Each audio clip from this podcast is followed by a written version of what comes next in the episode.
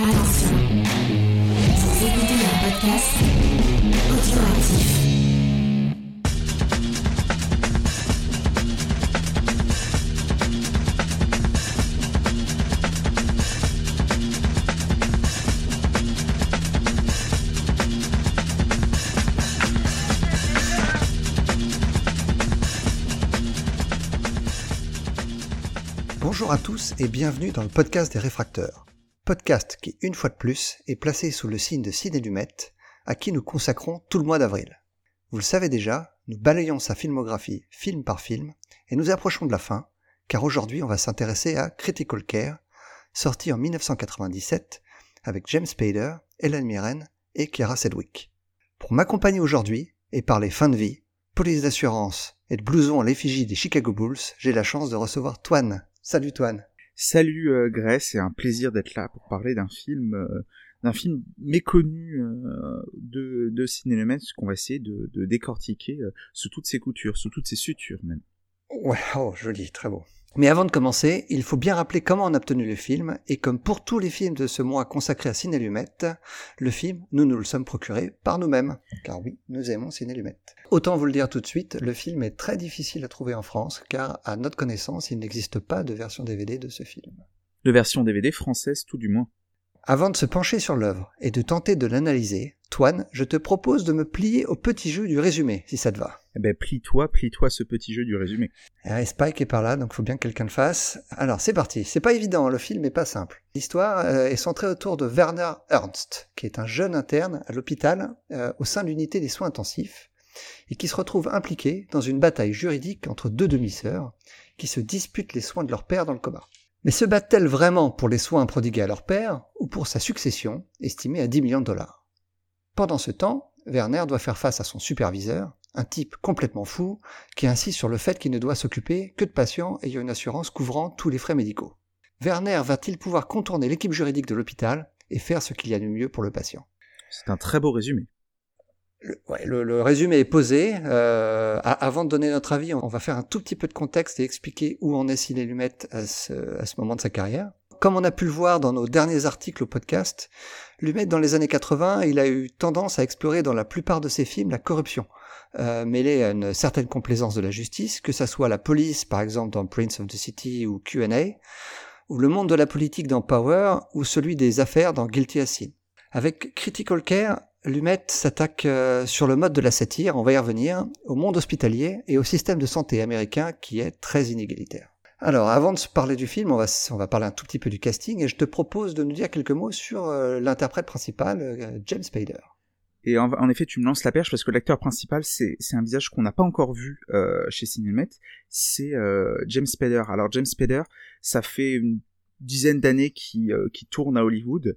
Il a déjà quand même une filmographie euh, assez sympathique. Il a déjà tourné pour Mike Nichols, pour euh, Oliver Stone. Mais on retient surtout deux rôles euh, à ce moment-là.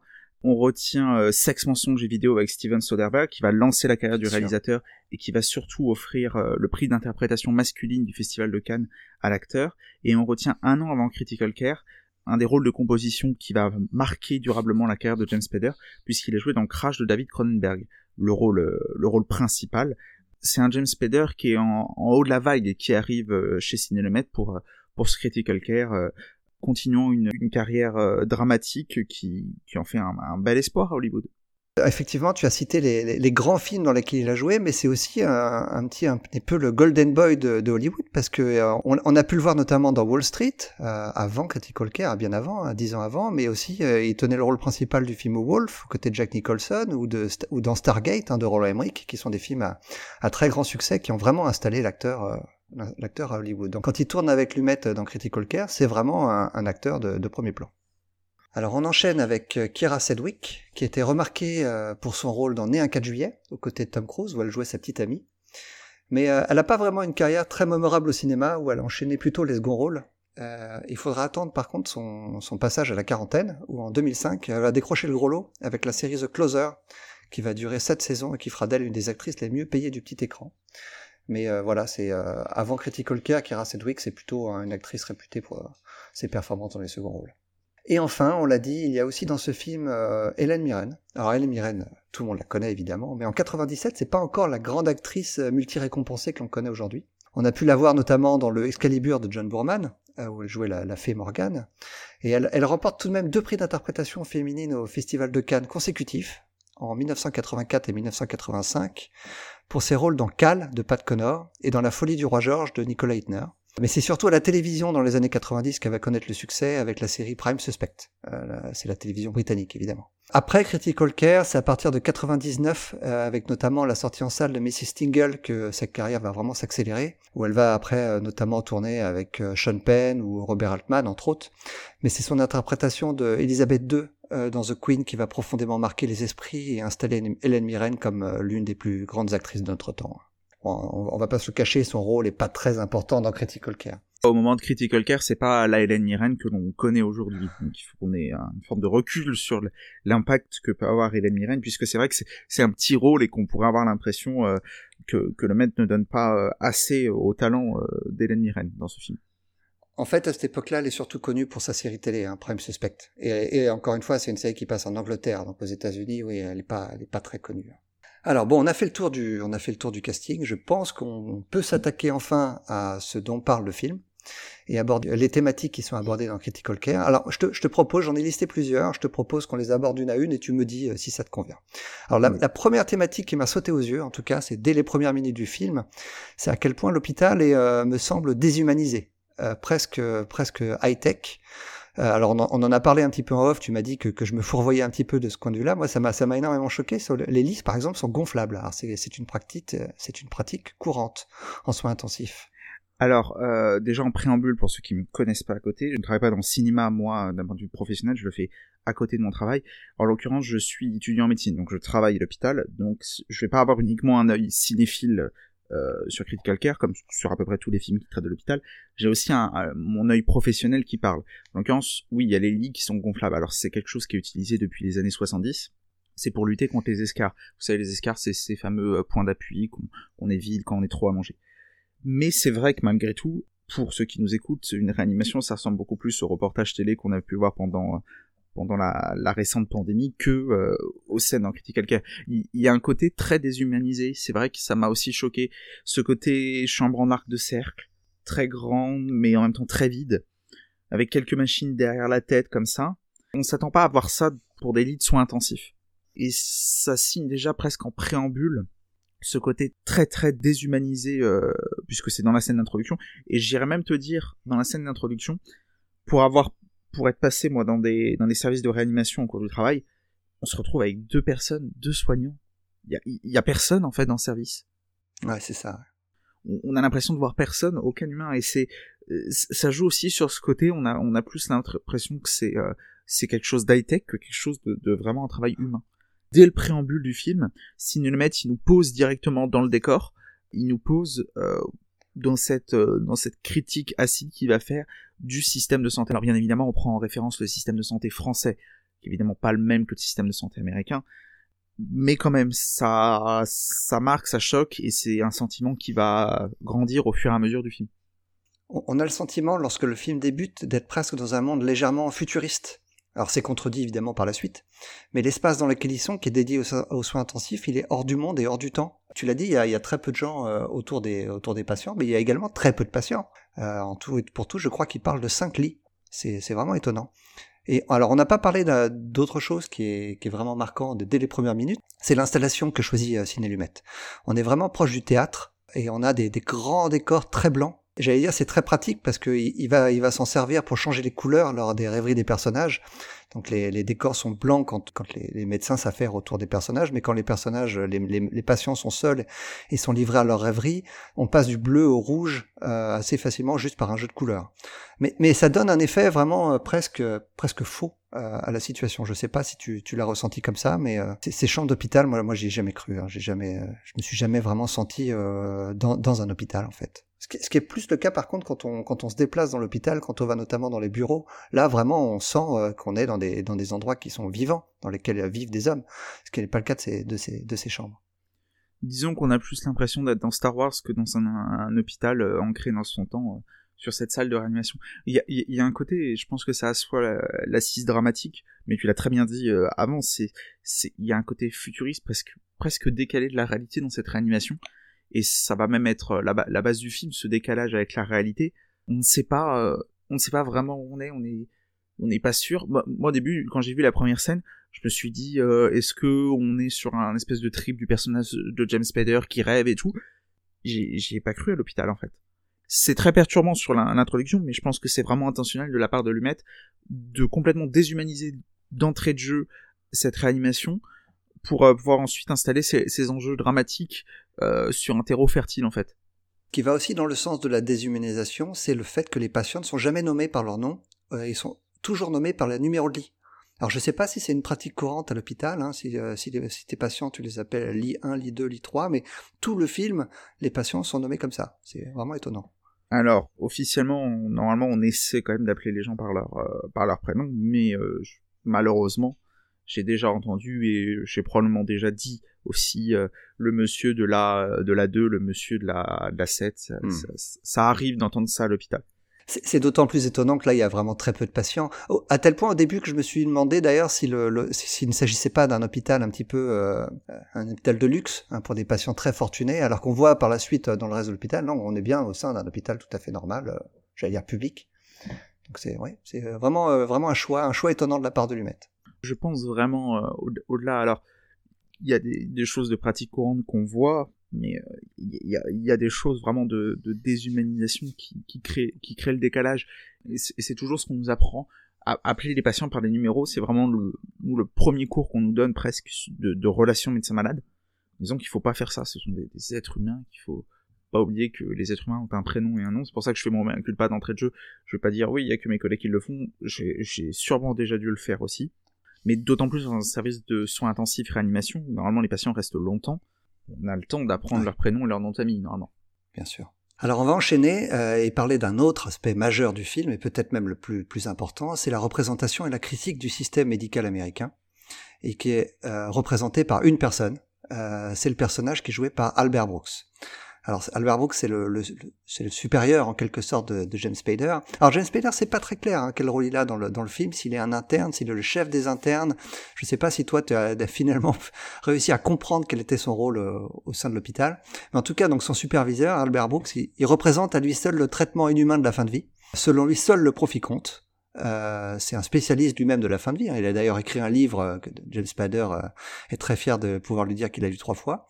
Mais il finit lui-même dans un placard et il est omnubilé par le budget et non plus par les patients qui ne sont que des lignes sur son bilan comptable. pour moi, c'est alors ce personnage, c'est à la fois un des gros points faibles du film parce que l'interprétation d'Albert Brooks est très elle est pas très subtile, dirons-nous. Par contre, c'est aussi le point fort du film, car c'est ce qui rend, c'est ce qui le rend très ouvertement politique. Hein. C'est là où la satire est la plus marquée de toute façon, un film de est, quasiment toujours politique. Non, c'est vrai qu'on peut reprocher beaucoup de choses à, Albert Brooks et à Sidney Lumet parce que je pense que c'est aussi des, consignes de direction dans un jeu moi que j'ai trouvé très très dans la surenchère, très théâtral justement. C'est vrai que le personnage est assez intéressant parce que on, sent sûrement qu'il y a eu un, vrai médecin qui a, eu euh, qui a eu une vraie activité humaniste avant et qui qui vrille un peu sur sa fin de carrière en, en partant là-dessus. C'est une critique souvent qu'on fait en fait mais, dans tous les pays, c'est que lorsqu'on atteint un certain sommet de la pyramide hiérarchique, on est presque plus avec les patients, on gère que les autres choses, les budgets administratifs et tout. On, se retrouve à, perdre de vue certains intérêts. C'est quelque chose, on peut dire ça aux États-Unis, c'est vrai qu'en France on a le même problème. Moi, j'ai déjà vu en service, ah mais non, on fait pas ça parce que ça coûte de l'argent et que le service peut pas se permettre. J'ai déjà entendu ça en France. Pour assurer nos auditeurs, je l'ai entendu avant la pandémie du Covid déjà. Euh, c'est pas nouveau, mais il y, a, vraiment un système américain. C'est, moi je repense à, alors c'est une scène plutôt à la fin. Je, suis désolé, je vais spoiler, où on voit euh, James Spader dans devant l'hôpital avec un, avec un gamin. Et on voit le personnage d'Albert Brooks qui sort la tête de la voiture, si je dis pas de bêtises, pour lui dire euh, non, non, ne soigne pas le gamin. Ça marque en fait parce que on, on a, on va avoir une période de critique, la fin des années 90. Euh, on peut, parler d'un film de Scorsese, euh, à, tombeau ouvert, qui parle aussi un peu de cette critique de ce système américain, qui est complètement, système de santé américain qui est complètement déshumanisé, où on prend plus en compte euh, les patients, qui sont des, numéros de lit, des, des, numéros, des, numéros de, carte bleue, presque parce qu'on on, on paye à l'acte quand même aux États-Unis. Il n'y a pas de sécurité sociale, c'est important de le, surtout en 97 parce qu'il y a eu euh, il y a eu des ordonnances politiques depuis euh, sous Obama, si je dis pas de bêtises. Alors c'est pas un sujet que je connais, donc je vais pas rentrer dans les détails. Mais Obamacare normalement a soulagé un peu ça, mais on va avoir vraiment un paiement à l'acte euh, où, où c'est des tarifs qui sont qui sont qui sont délirants. Hein. On parle de une réanimation aux États-Unis, c'est une somme à 5 à 6 chiffres un séjour, un séjour court. Donc on est vraiment sur des, des compositions mercantiles et on en oublie presque. Enfin, dans, dans la scène que je citais, pardon, je, je passe du coq à l'âne. On a vraiment un gamin qui est tombé, un truc, euh, un truc bateau, un truc bénin, où bah ça va, rien cassé. Même, même là, il y a la logique financière euh, qui rentre en compte. C'est en fait, d'une certaine manière, en, parlant là, je comprends la direction de, de Ciné Lumet, euh, puisque le personnage est une caricature, alors il a fait jouer Albert Brooks comme une caricature c'est on se fout ouvertement la gueule du système de santé américain. Je vais, je vais rebondir sur ce que tu disais en, en, en relançant sur une autre scène, euh, mettant en scène Albert Brooks, celle où il est en, en entretien avec euh, James Spader, et euh, ils, sont, ils sont interrompus par un coup de téléphone et quelqu'un aux urgences qui demande, euh, qui demande l'aide de James Spader. Et euh, le, le, premier réflexe du personnage d'Albert Brooks, c'est est-ce qu'il a une assurance? Évidemment, c'est quelqu'un de pauvre, non, il n'a pas d'assurance. Albert Brooks raccroche. Et donc le médecin conseille à l'infirmière de rappeler le personnage d'Albert Brooks en lui disant qu'un autre patient euh, très fortuné euh, a, be a, besoin aussi de l'aide de, de James Spader. Donc ils sont obligés de faire preuve d'artifice pour pouvoir soigner euh, gratuitement les, les, les, quelques personnes qui peuvent sauver. C'est très fort comme scène. Hein. Alors évidemment, euh, euh, Ciné Lumet en, en, fait beaucoup. On est dans la satire. Les, scènes sont plus drôles que tristes, mais le, le sous-texte est là. Hein. Ah mais là, là c'est clairement, c'est, je pense, c'est à peine abusé, honnêtement. C'est mmh. un système qui est tellement tourné là-dessus et on voit tellement de d'Américains sans assurance qui, qui, ont vraiment des, des, soucis pour se soigner. Ça me surprendrait même pas qu'elle soit pas abusée cette scène pour le coup. Mais, mais le, le film va, va plus loin aussi euh, parce que on, on, a ce côté-là donc où certains patients ne sont pas traités parce qu'ils n'ont pas d'assurance et il va dans le sens inverse où euh, il parle également de l'acharnement thérapeutique autour des patients qui ont une trop bonne assurance. Et le personnage d'Albert Brooks dit d'ailleurs lui-même qu'il n'a pas d'assurance parce qu'il ne veut pas subir cet acharnement thérapeutique qui rapporte énormément d'argent à l'hôpital. Alors, euh, pour l'acharnement thérapeutique, il faut remettre tout de suite en préambule en contexte, le film a 25 ans. Il a été tourné en 97. En 97, il n'y a pas de loi euh, à travers les pays du monde qui encadre l'acharnement thérapeutique. On rappelle qu'en France, les lois qui encadrent l'acharnement thérapeutique, c'est la Leonetti qui va arriver 8 ans plus tard. Mmh. Il y a deux modèles qui vont prédominer dans la médecine. Les années 90-2000, ces années de transition, on sort de ce qu'on appelle le modèle paternaliste le modèle où sûrement le médecin interprété par Albert Brooks a évolué, qui est celui du le médecin sait, le patient écoute, subit. Et donc on refuse, euh, en partie par ego, euh, je pense, de, lâcher. Comme on est dans un système qui réfléchit plus par son portefeuille que par euh, son cœur et son humanisme, tant qu'il y a l'argent, ben, on peut s'acharner sur les patients entre guillemets, on est sur un petit podcast, euh, petit dans le sens rapide, on va pas être sur un, un détail complet du système de, santé américain, mais il faut bien se dire qu'il n'y a, rien qui encadre ça, il n'y a rien qui limite ça, et ça peut aller parfois très très loin. Mais ça peut aussi, en termes d'acharnement thérapeutique, d'aide en tout cas, ça peut ne, ne, pas aller loin, comme on, va voir, mais je sais pas si on en parle tout de suite du personnage de Jeffrey Wright, bah, écoute, je te, je te, je te propose d'enchaîner directement sur ce personnage. Et j'avais prévu de parler de la représentation du médecin, mais tu l'as déjà dit un petit peu en, filigrane. Tu as parlé du, du, du fort ego hein, que chacun des médecins qu'on peut voir dans le film bah, présente. Il y a, y, a, y a, quelque chose d'autre que que je voulais aborder un tout petit peu avant, avant d'aborder le personnage de Jeffrey Wright, c'est le, fait que le médecin paraît livré à lui-même. Hein. Tu, l'as dit, hein, on, ne voit qu'un médecin et une infirmière au tout début du film pour tout un système de, réanimation. Et James Spader, très souvent, on a le sentiment que toutes les décisions qu'il doit prendre, il doit les prendre seul. Est-ce que c'est aussi quelque chose qui te paraît cohérent, qui te paraît réaliste? Alors, je pense, dans un, un système politique américain qui est aussi basé sur les assurances, il me semble impossible de laisser un interne, pas un médecin, on dit un interne, c'est un étudiant en médecine. Il me semble, euh, tu m'as dit en off, il est en, deuxième année d'internat, donc c'est quelqu'un qui en France, ça fait une, un huitième année de médecine, deuxième année d'internat. On ne laisserait jamais un deuxième année d'internat, il le dit dans la première scène, je crois, il vient de passer 30 heures consécutives en réanimation. On laisse jamais un interne de deuxième année 30 heures tout seul en réanimation. Jamais, c'est pas possible on laisse peut-être une heure ou deux à 4-5 heures du mat pour aller se reposer, mais jamais 30 heures tout seul, c'est, pas possible. Il prend, il est complètement désabusé, il est complètement laissé seul, il n'a pas de supérieur qui l'encadre. C'est un apprentissage qui est empirique, qui est un apprentissage par, euh, par l'erreur, qui est pour moi une aberration à l'hôpital. Et il y a une scène qui le montre bien, en fait, le côté qu'il est laissé tout seul, c'est, c'est la fameuse visite professorale, qui s'exerce encore aujourd'hui de cette manière-là, malheureusement, où le, le professeur euh, du service défile avec tous les étudiants qui doivent être l'équivalent des externes, donc euh, ce que je suis, c'est-à-dire des, en, France entre 4 et 6e année. C'est la visite professorale où il leur donne la leçon devant le patient et James Spader est là et complètement désabusé devant ça où euh, enfin il sait pas quoi faire parce que il y a, tout cet échange avec avec ce médecin euh, là-dessus qui, qui, refuse de lui parler. Il, il n'a pas de hiérarchie si ce n'est Albert Brooks et il est seul avec ses emmerdes, avec ses questionnements. Il doit prendre des responsabilités qu'il ne devrait pas avoir à prendre et qui vont, vont lui porter d'une certaine manière préjudice. C'est dans cette scène d'ailleurs, je crois que le, le, médecin dont, tu parles dit euh, voir des patients est une perte de temps pour un médecin. Nous essayons de corriger ce problème. Mais là, encore une fois, on est dans la parodie, dans la satire. Hein. C'est euh, Lumet qui va, va un tout petit peu plus loin que la réalité pour vraiment pour l'appuyer en fait. Alors on va on va enchaîner sur le, le, personnage Jeffrey Wright et donc et, et, euh, également sur le personnage de l'infirmière qui prend soin de lui, donc le personnage de Stella incarné par Hélène Mirren, qui est sans doute selon moi ce qui sauve le film. Alors déjà, c'est la meilleure infirmière de l'étage. C'est pas dur parce que c'est la seule. En tout cas, c'est la seule qu'on voit vraiment. Et euh, elle aime réellement interagir avec les patients. C'est le seul personnage qu'on voit comme ça qui fait preuve d'humanité. Elle est à l'écoute de la douleur et des tourments des patients, et c'est elle qui va aider euh, Jeffrey Wright à en finir avec ses souffrances. Alors c'est un film donc qui parle ouvertement de l'euthanasie, pas si courant aux États-Unis en 97, même si j'ai, même si je me souviens d'un film qui s'appelle Whose Life Is It Anyway, qui était avec Richard Dreyfus et, et John Cassavetes. Je sais pas si tu l'as vu celui-ci, qui date de 1981. C'est l'histoire d'un sportif qui a un accident et qui euh, veut absolument finir avec la vie et ses, ses médecins lui refusent justement le droit à la mort. Un, un film très fort, surtout pour l'époque. hein. Je ne l'ai pas encore vu et je le note dans ma watchlist en tout cas.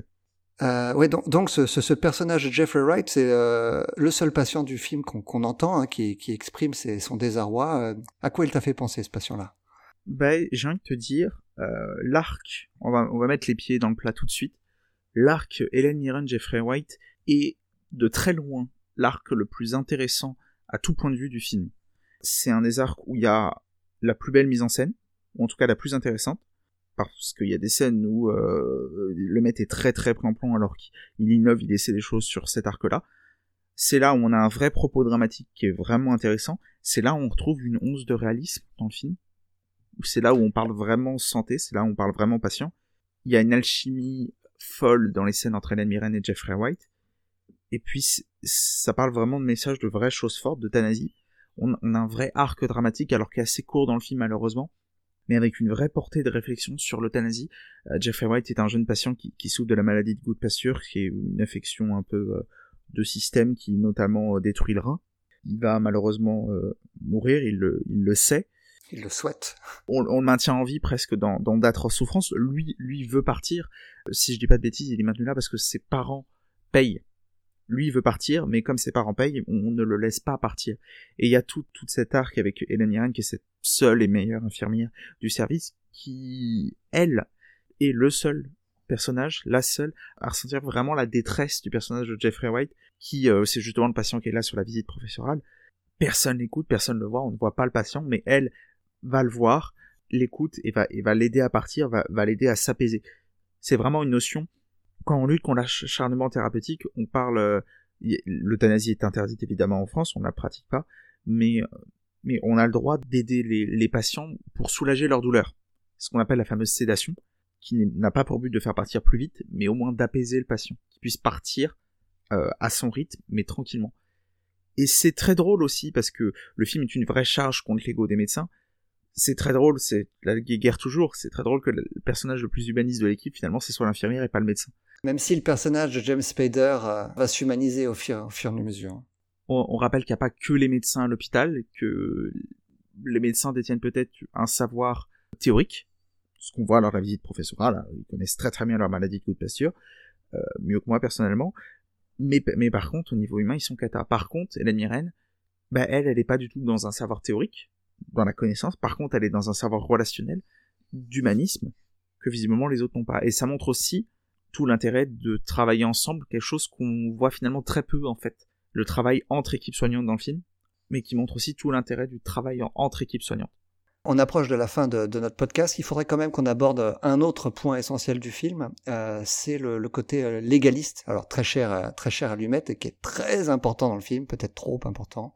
C'est donc euh, cette bataille entre ces deux sœurs pour essayer de savoir s'il faut mettre fin ou non à la vie de leur père. Le, côté euh, légaliste du film, est-ce qu'il t'a convaincu? Est-ce que tu penses que Lumet appuie euh, suffisamment comme il faut sur le côté la responsabilité des médecins? Est-ce que l'acte médical pour un médecin peut devenir dangereux pour lui? Est-ce que ça t'a parlé ce, ce, ce point-là? Alors c'est vrai qu'on a parlé très positivement du, du film pour l'instant. On va, je vais me faire l'avocat du diable au moins en première partie. Je sais pas si tu me rejoindras ensuite. J'ai détesté cet arc légaliste. Je suis, je qui est too much, qui, qui, est même pas pertinent dans son irréalisme. C'est un Critical Care est un film qui est très moyen sur un point, c'est que le maître ne sait pas si euh, il faut faire un drame ou une satire mais ça se ressent en permanence. C'est-à-dire qu'il y a deux films en un. Il y a un film avec une mise en scène dramatique, un montage dramatique, une écriture dramatique, et une satire complètement obvious. Et il y a une scène pour moi qui m'est sortie par les yeux. Ça va faire le point avec ce que je disais tout à l'heure. On a Hélène Mirren qui parle au chevet de Jeffrey White, dramatique, avec un montage entrecoupé avec James Spader, qui euh, fait une scène, disons, très très intime. Pour rester poli, s'il y a des enfants qui nous écoutent. J'ai trouvé ça d'une... Je vais pas dire d'une absolue bêtise, parce que faut limiter, mais j'ai surtout l'impression que le maître s'est complètement euh, emmêlé les pinceaux sur ce film là-dessus. Et notamment sur l'arc légaliste qui, qui, part dans tous les sens. La, scène avec Kira dont tu parles, avec Kira Sedgwick, elle est, elle est, ridicule parce que euh, donc cette scène intimiste, elle est, elle, est tout sauf crédible. Elle, fait, elle, fait, peine à voir. Hein. Et c'est, euh, c'est d'autant plus choquant, effectivement, qu'on la voit en, entremêlée avec cette scène avec Jeff Wright, qui, elle, est très touchante. C'est un, un vrai souci avec ces scènes-là dans, dans le film. Et ça sort du film, hein, complètement. Oui, il y a, un vrai souci d'écriture, notamment autour du personnage de Kira, qui est, euh, même caricatural. Elles, sont là. Le principe, c'est que elles vont s'opposer, comme tu l'as dit dans ton résumé. Là-dessus, on a elle qui est la fille très ouverte dans ses mœurs, dans ses pensées, et l'autre Sapnisser qui est qui est presque le cliché de la fille fermée euh, catholique et tout. On, on, on, est sur du cliché pleine balle. C'est même pas pertinent parce que c'est pas creusé ça casse le rythme du film. Je suis pas juriste, donc je sais pas là-dessus. Ça finit sur un revirement où t'as envie de te dire tout ça pour ça. Mais la fin est ridicule parce que, donc on va spoiler, hein, la, fin se termine par James Spader qui arrive à convaincre les deux sœurs qu'elles doivent euh, juste partager moitié-moitié l'héritage et repartir bons amis et laisser les médecins faire ce qu'il y a de mieux pour le patient. C'est vraiment ce que, comme tu le dis, tout ça pour ça. Hein. Euh, c'est d'une tristesse absolue. Hein. On est très loin. Alors je vais, faire, le, je vais faire un, lien avec un autre film de Ciné Lumet qui parle également de problèmes légalistes euh, liés à la fin de vie, c'est Le Verdict, dont on vous avait parlé avec euh, avec euh, le, notre compère Spike dans, dans, un, dans un podcast précédent. Le Verdict, donc avec Paul Newman, qui lui s'intéressait vraiment au, au, sort qui était réservé à quelqu'un dont justement les soins n'étaient pas prodigués et un avocat qui se battait pour que justice soit faite à ce patient. On est à l'opposé de ce film-là. Là, on est on est vraiment plus dans le ridicule que dans le que dans le sérieux du verdict. C'est ça, et, la comparaison avec le verdict a fait mal. Le verdict, très, très bon film, j'étais pas là euh, pour vous écouter euh, là-dessus, j'ai pas encore écouté ce que vous avez dit dessus, mais euh, au moment où on enregistre, mais c'est c'est un très bon film justement parce qu'il essaie de garder une forme de justesse. Là, là, là je sais pas s'il a, on est à la fin des années 90, s'il a un regard plus désabusé sur sur le système judiciaire, s'il veut se foutre ouvertement de la gueule du système médical et du système judiciaire là-dessus. J'avoue que c'est pas quelque chose non plus qui m'a marqué, qui m'a transcendé mais, mais vraiment, en fait, c'est, je vais réinsister là-dessus, mais j'ai l'impression que le film s'en mêle les pinceaux, quoi. Il, il sait pas, il sait pas sur quel pied danser, il sait où, où aller, mais il sait pas comment aller, en fait. Il sait pas s'il doit y aller avec finesse, s'il doit y aller avec lourdeur, euh, pour critiquer la chose. Et au final, le film perd son sens parce qu'on en a parlé pendant très longtemps au début du podcast sur toute la critique du système de santé qui est, qui est pas inintéressante sur le papier. Encore une fois, on a, on a quand même Sidney Lumet qui en parle. On n'est pas sur le dernier des faquins quand même. On a quelqu'un qui a un peu regard critique dans son cinéma.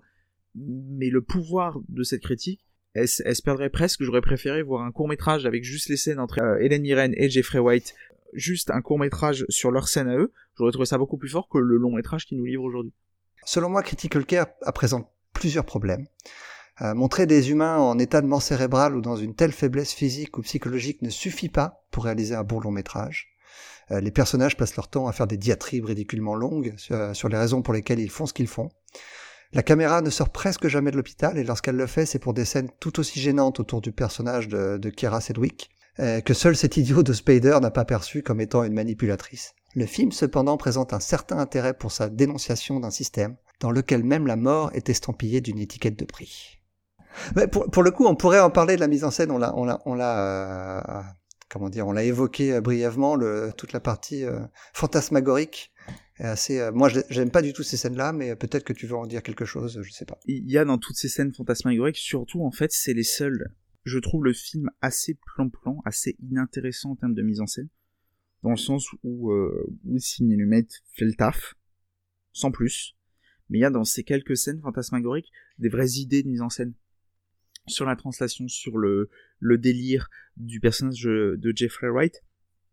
Il y a des vraies idées. C'est alors on aime ou on n'aime pas.